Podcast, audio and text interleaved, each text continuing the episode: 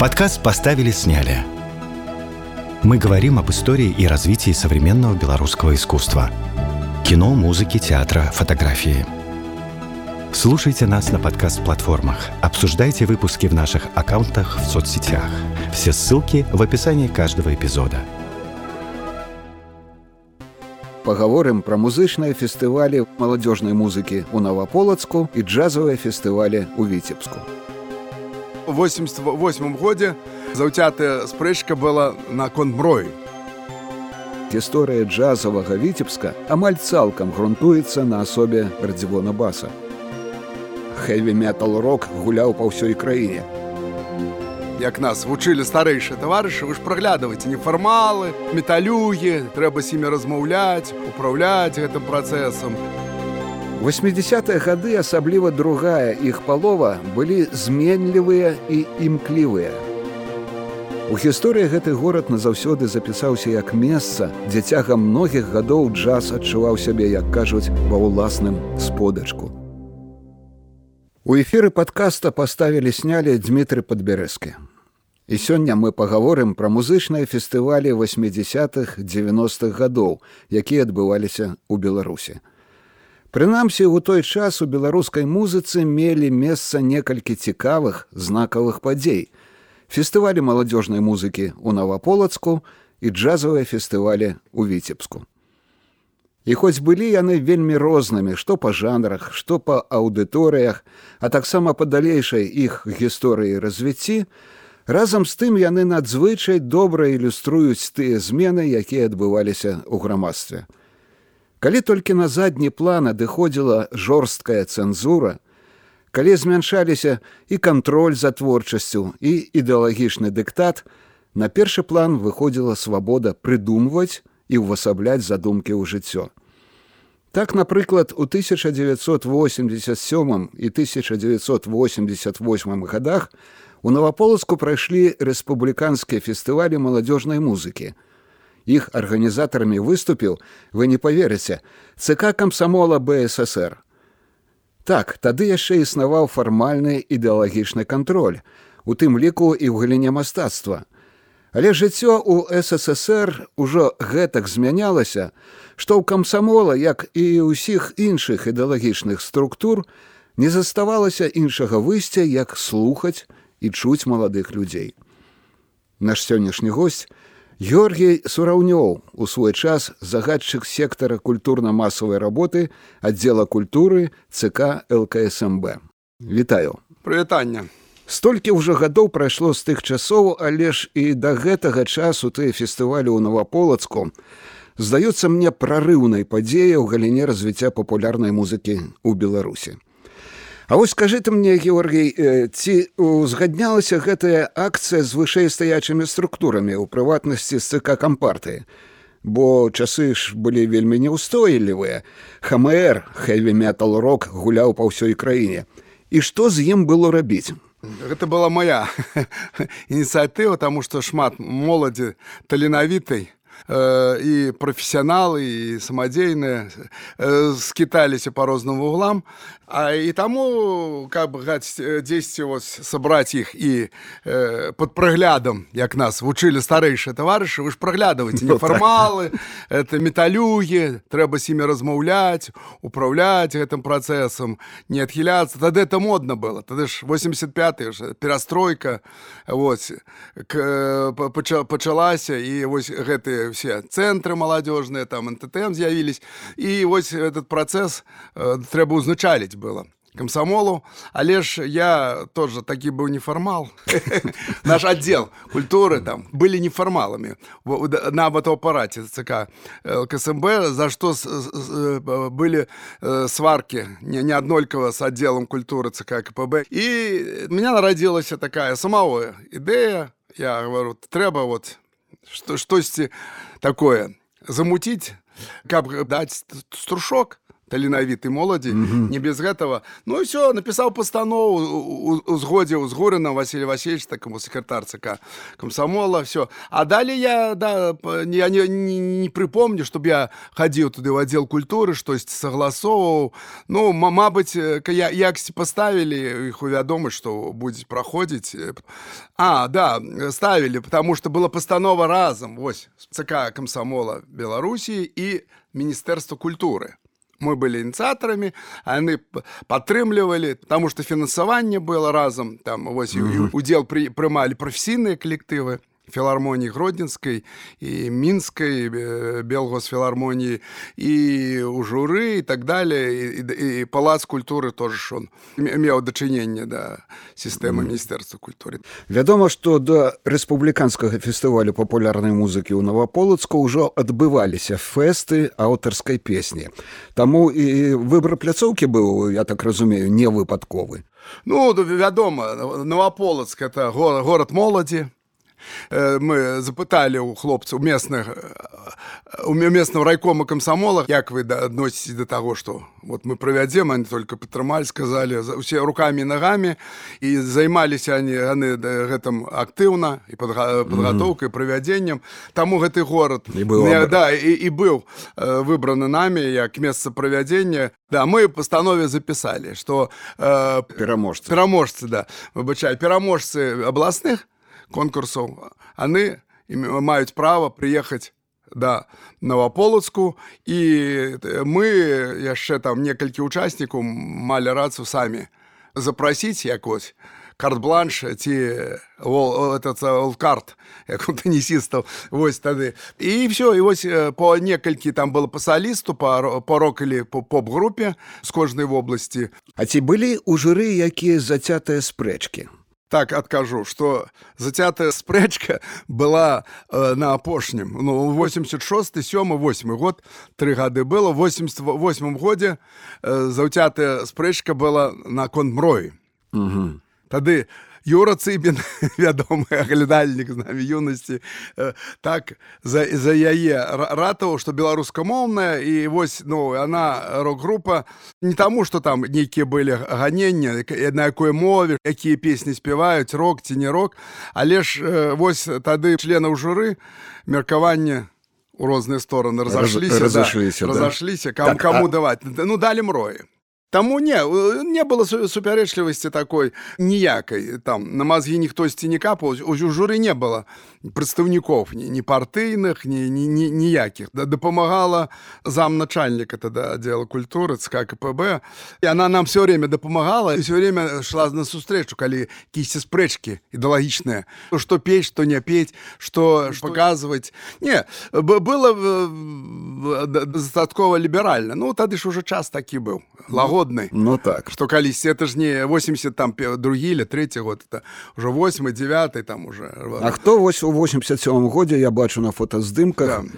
Э, быў у журы Ну удзельнікам был міша фінберг михаил яковль вася раінчик василий петрович кіраўнік ансамбля верасы Ну лучанок он не ездзіў але ж дарохіна цалаў сакратар ну, сакратар да, да, да. да, з філармоніі дягеляў і ну і салісты там па парамонова или васілевская і бахціяры дрысавіч бахціяру мне так падумалася што для многіх сябраў журы агульны мастацкі ўзровень выканаўцаў з'явіўся прыемнай нечаканасцю. Ці так гэта? Нягледзячы нават на часам правальнае выступленне як хоць бы той віцебскай групы дзвіна ў 87 годзе. І колькі прыблізна было ўдзельнікаў на гэтых фестывалях Ну вот глядите, значит, Минск 6 областей, то есть 10, 10 11, 12 на двух пляцоўках апошні год проводили уже, mm -hmm. потому что в один не змешалась программа запрашэння мясцового коллектыва, солистки было, э, як организаторов. Там у 10, 13, 14 было вокалистов, 13, 14 э, гуртов, Вось. У номінацыях у розных былі былі і першае гран-пры першае другое месца прыз зрительскіх сімпатый і там членаў журы прыз быў таксама таму хапала ўсім узнагарод што разумею узроўня гэта то ну я говорю былі мастацкія былі нейкія самадзейныя хаця залатую серадзіну называць самадзейным ну так, так. Да. язык не падымаецца наш 87 першы гран-пры так, заваявала так. Козлович Аверина, Клебанов, той их знакомитый состав. У жюри спрэчак не было на гэта конт, чтобы mm. даць гран-пры. Вядома, што пасля фестывалю 87 -го года у ваш адрес прыгучала і даволі жорсткая крытыка. Маўляў, ці не зашмат на ім было рок-музыкі. Але ж у наступным годзе ў наваполацку рока стала яшчэ больш.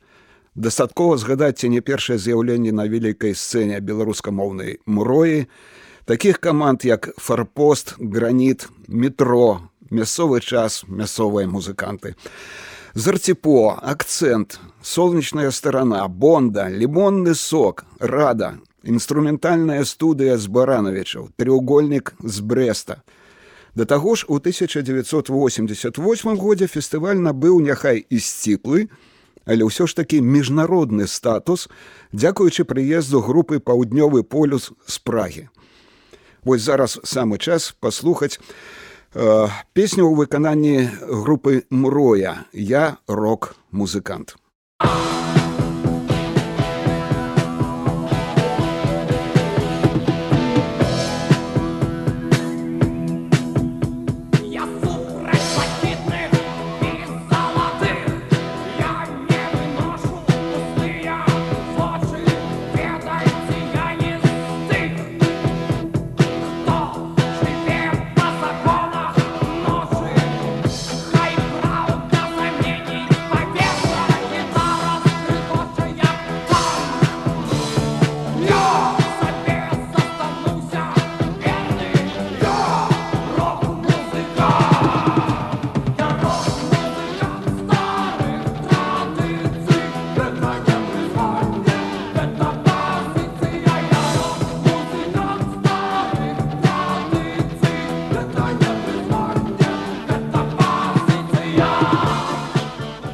Фестывалю Новополацку запомніліся яшчэ і тым, што калоны ў палацы культуры былі абвешаны аркушамі чыстай паперы.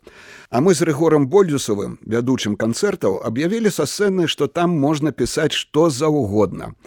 Вядома, у зразумелых межах. Таксама прызнацца смелае было рашэнне арганізатараў. Дайшло нават да аднаго кур'ёзнага выпадку, пра якім мы Юр'і думаю, прымаўчым. Сярод маіх асабістых сімпатый на фестывалях апрача і на фанасіва я назваў бы яшчэ вакальны квартэт парі з магілёва. Размеркаваны пасля медінстытута ў магілёў лекар Сергей кавалёў, у будучым знаны аўтар песень, далучыў да спеваў трох медыцынскіх сястрычак. Ды як далучыў.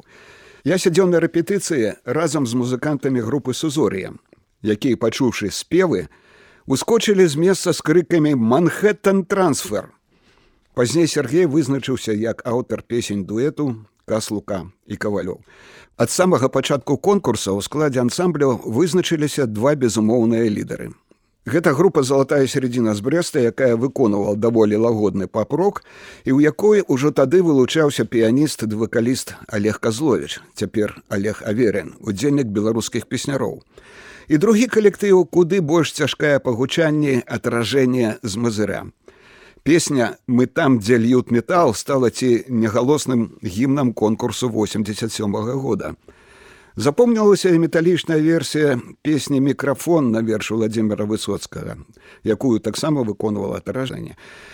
Як я разумею, ты Георгій сутыкнуўся з праблемай, бо атражэнне выглядала і больш магутным калектывам і больш актуальным па музыцы але аддаць першае месца металюгам выглядала б значым выклікам у бок ідэалогіі. Давялося выкручвацца ці не так? Ну я калі я паслухаў э, залатую сярэдзіну ось она запала да сэрца і мы у мяне было журы вядомая справа. Але ж вось я паважаў і тых і тых. Это гэта нейкія напрамкі розныя э, да там да heavy metal.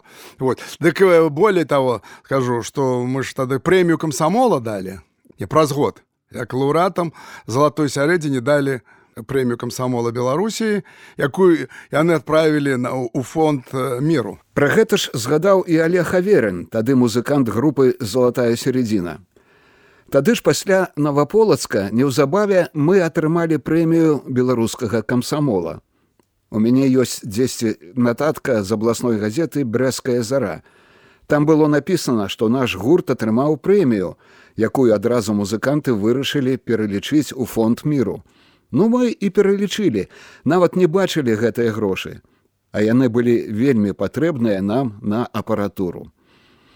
Ну вось зараз мне думаецца самы час паслухаць фрагмент песні аўтабіяграфія у выкананні групы золотая сярэдзіна. На жаль, у інтэрнэце лепшай якасці запісу я не знайшоў.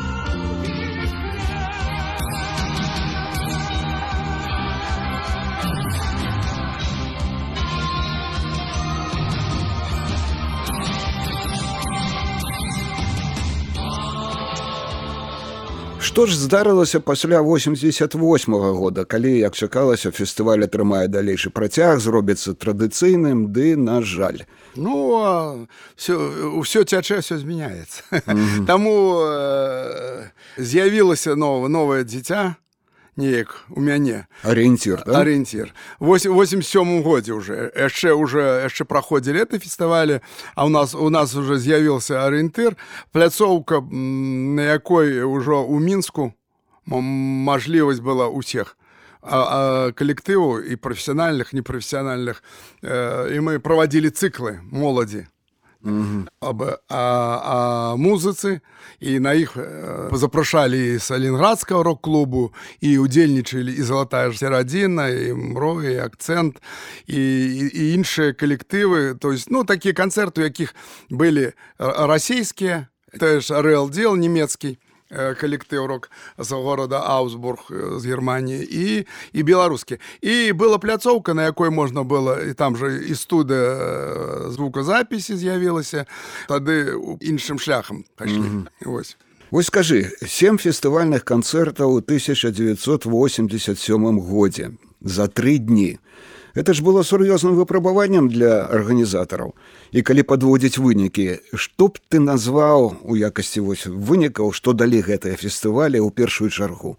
Але ж такая банальная але слово далі путёўку ну, у жыццё творчае далёкае жыццё. Многімі на вялікую сцэну. да на вялікую сцэну. Таму што прымалі ўдзел далей у розных конкурсах уже всесаюзных там міжнародных. Вось сталі працаваць у калектывах. Дзякуй за гутарку, калі ў нас, як я лічу, атрымалася згадаць многія цікавыя факты з мінулага. Дякую, бавайце. Гэтыя фестывалі далі моцны, адчувальны штуршок у развіцці жанра папулярнай музыкі ў Беларусі, выразна ажыўляючы як агульны стан найперш айчыннай папулярнай музыкі, так і асабовы патэнцыял ужо вядомых калектываў і канцэртных арганізацый.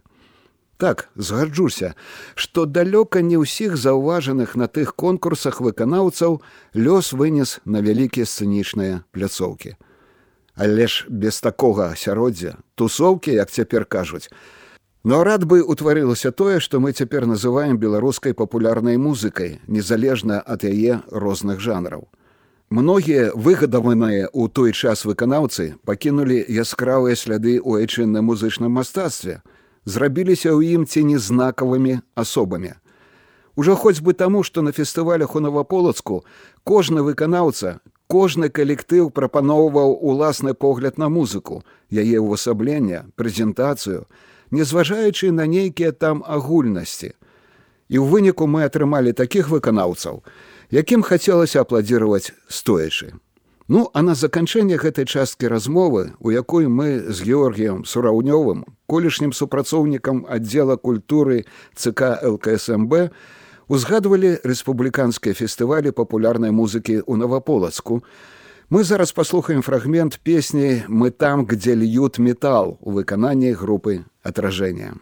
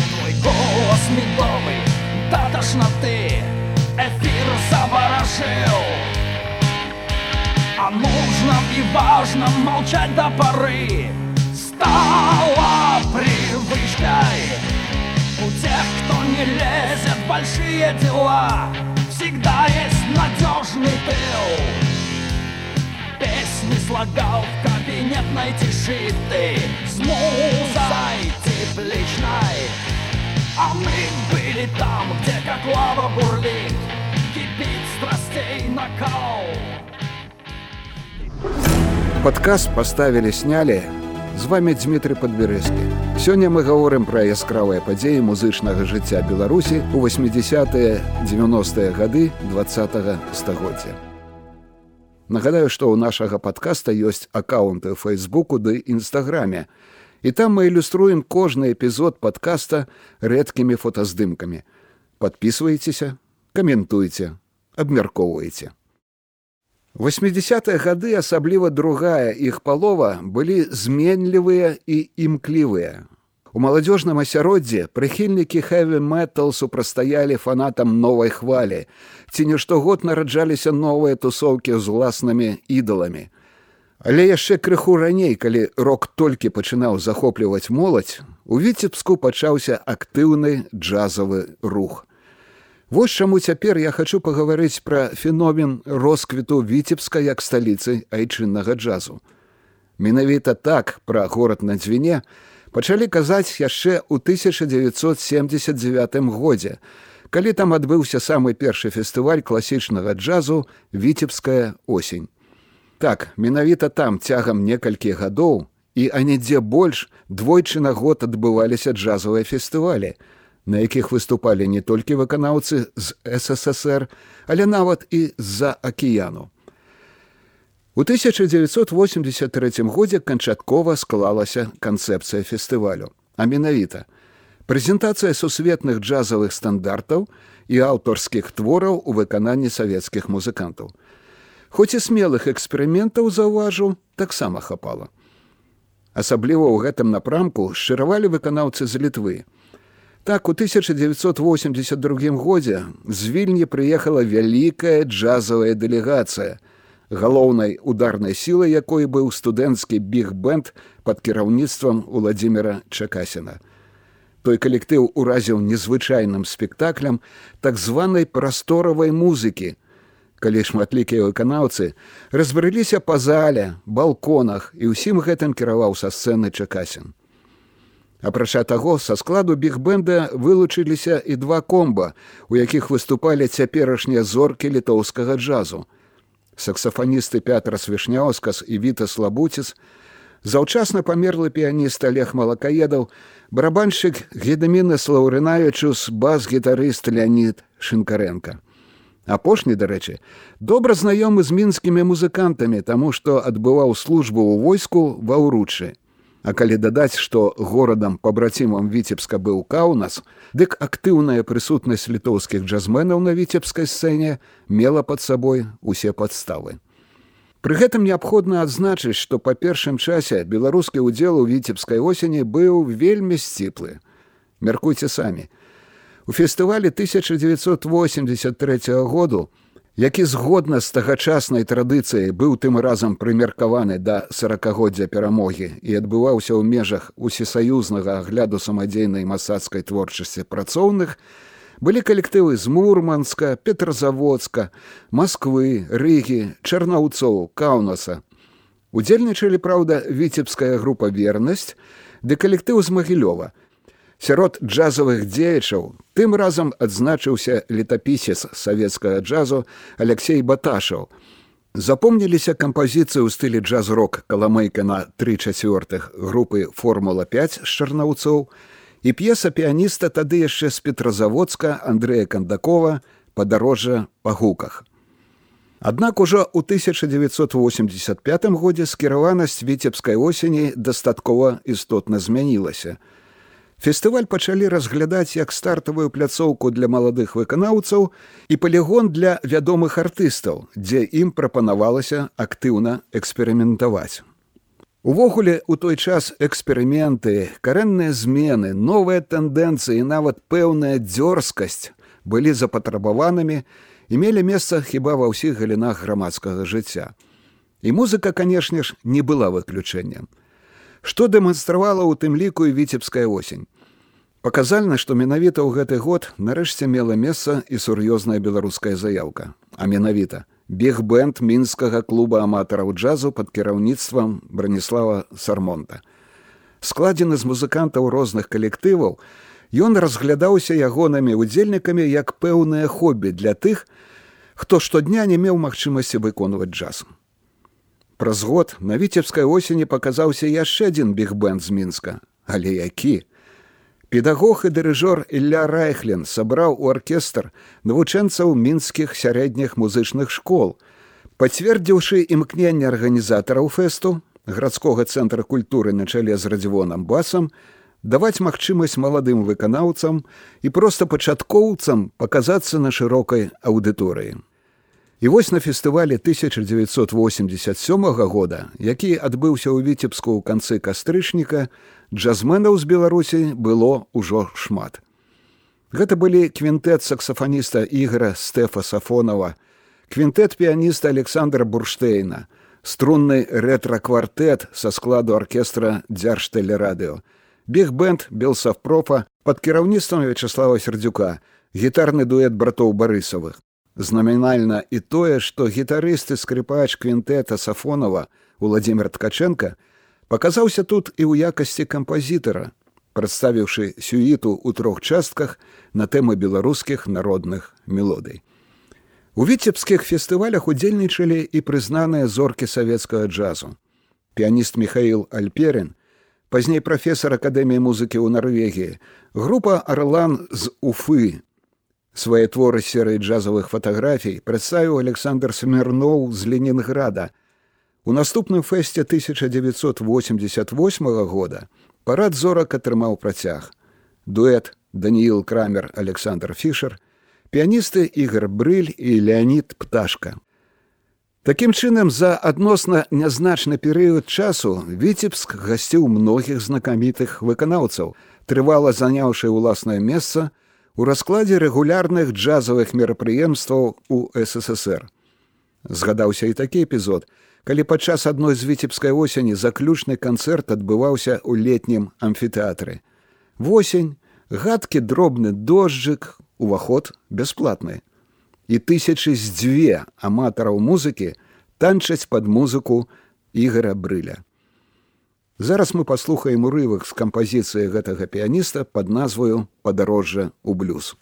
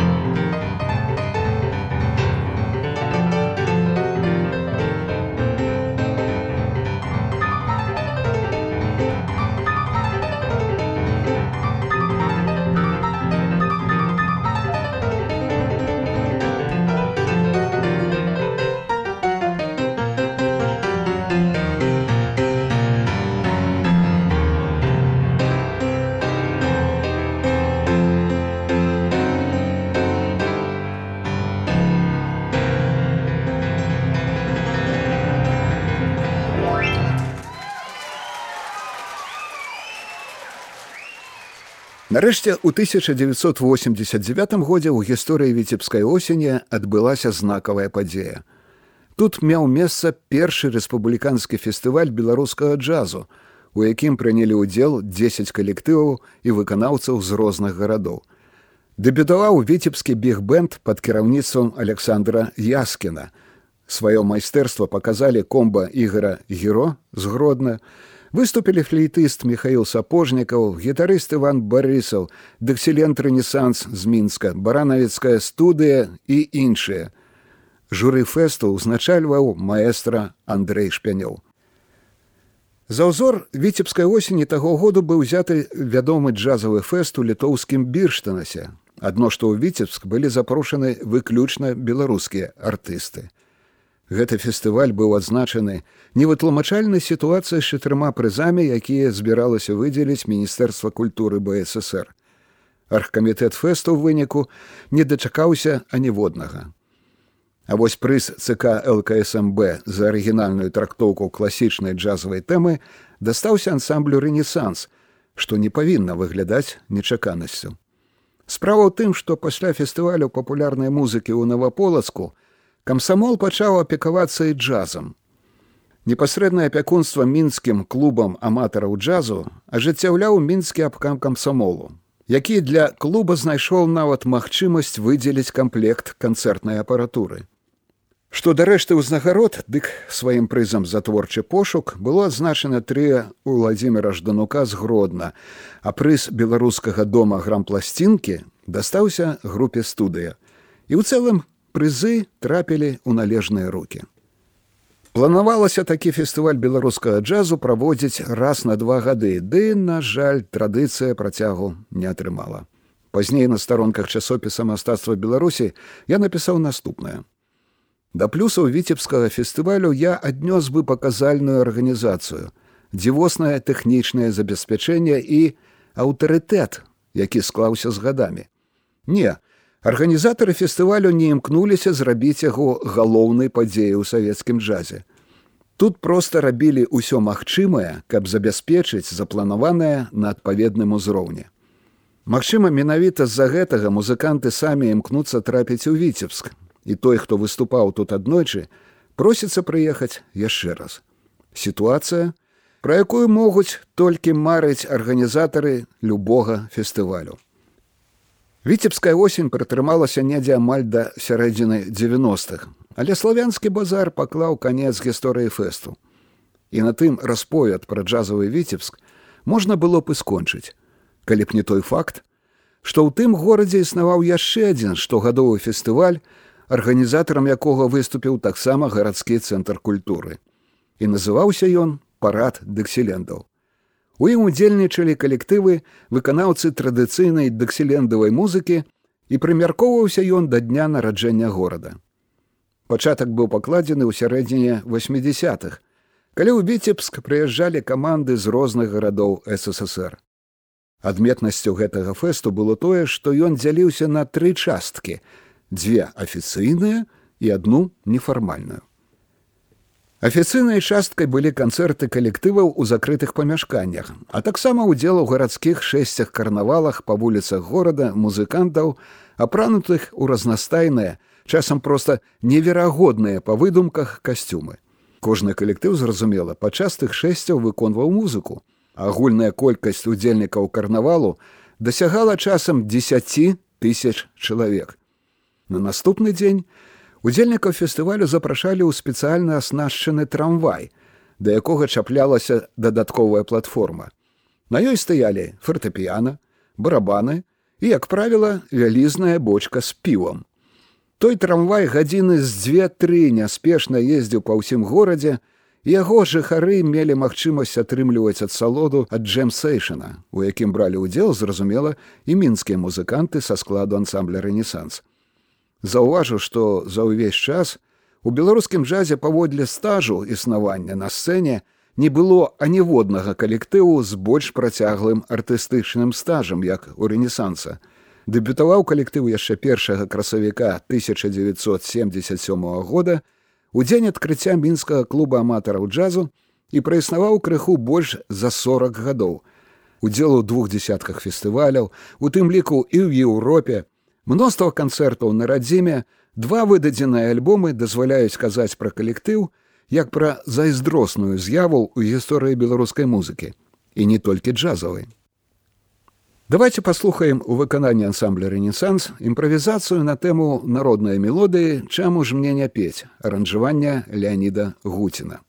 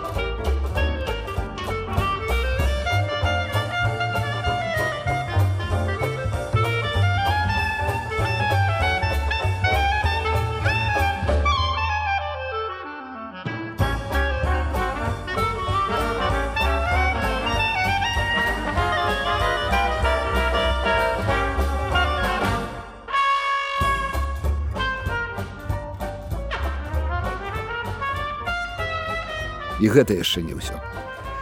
Памятаю, як у час аднаго з парадаў дэксілендаў на пляцоўцы каля гасцініцы Віцебск у гадзіну ночы распачаўся чарговы джамсейшн, на які пасля начнога феерверку прыйшло дзве-тры тысячи слухачоў.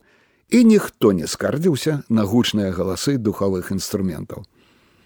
А вось апошні дзень параду нядзеля быў абраны для заключнага нефармальнага мерапрыемства Да буксіра на заходняй дзвіне чаплялася баржа зноў жа з фартэпіяна на борце і барабанамі. Джемсейшн пачынаўся амаль адразу. У 1986 годзе джазавы параходзік вырушыў дакладна ў дзень аб'явы пра абмежаванне продажу алкаголю. Ягоныя запасы на борце хутка скончыліся. Тады на просьбу музыкантаў капітан прычаліў каля адной са спадарожных вёсак. Дэсант джазменаў, чалавек пад сорак, з інструментамі сышоў на бераг і рушыў у бок крамы. Джэм, зразумела, не спыняўся. І такім чынам джазмены ўваліліся ў краму, у якой на дзіва увесь асартымент стаяў на паліцах. Крама, канешне ж, атрымала магутны прыбытак, а параходзік працягнуў свой шлях уверх па заходняй дзвіне.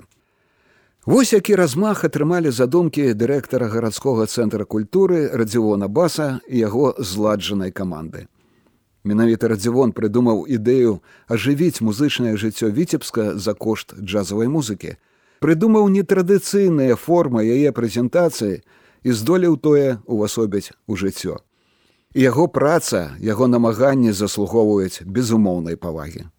Так што зусім не выпадкова гісторыя джазавага віцебска, амаль цалкам грунтуецца на асобе радзівона баса, для якога джаз не быў пустым гукам, а годнай увагі ды прапаганды музыкай.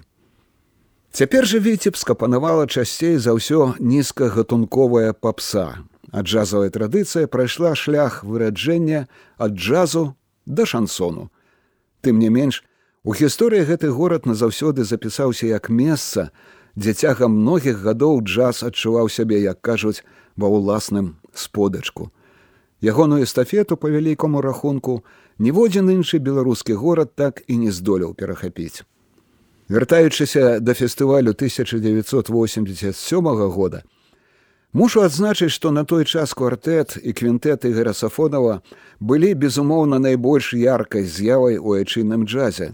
Сведчаннем чаго хоць бы іх запрашэнні на фестываль у літоўскім бірштанасе Усесаюзныя фестывалі ў Днепрапятроўску і крывым рогу. Майстэрства удзельнікаў комба дазволіла ім выпрацаваць непаўторную стылістыку і стварыць адметны рэпертуар. Давайте паслухаем урывак з п'есы арніталогія Чарлі Паркера і Бенні Хэрыса, запіс якой быў зроблены падчас канцэрта менавіта ў віцебску.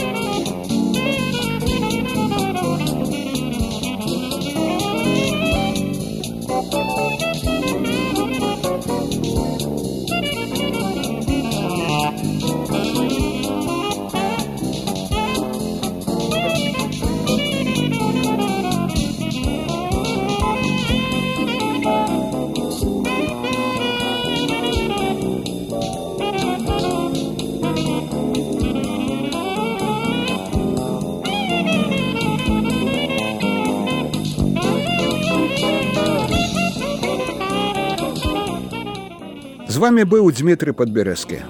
У падкасці паставілі снялі. Мы сёння гутарылі пра вельмі розныя музычныя фестывалі ў БССР. Фестывалі маладзёжнай папулярнай музыкі ў Новаполацку і джазавыя фестывалі ў віцебску. І на гэтым я з вами развітаюся.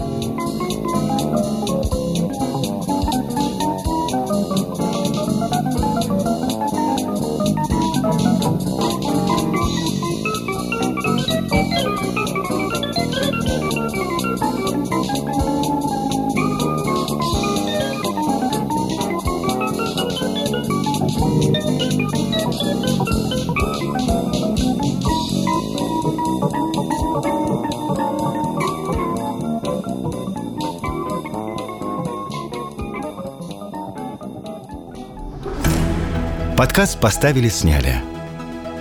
Мы говорим об истории и развитии современного белорусского искусства. Кино, музыки, театра, фотографии.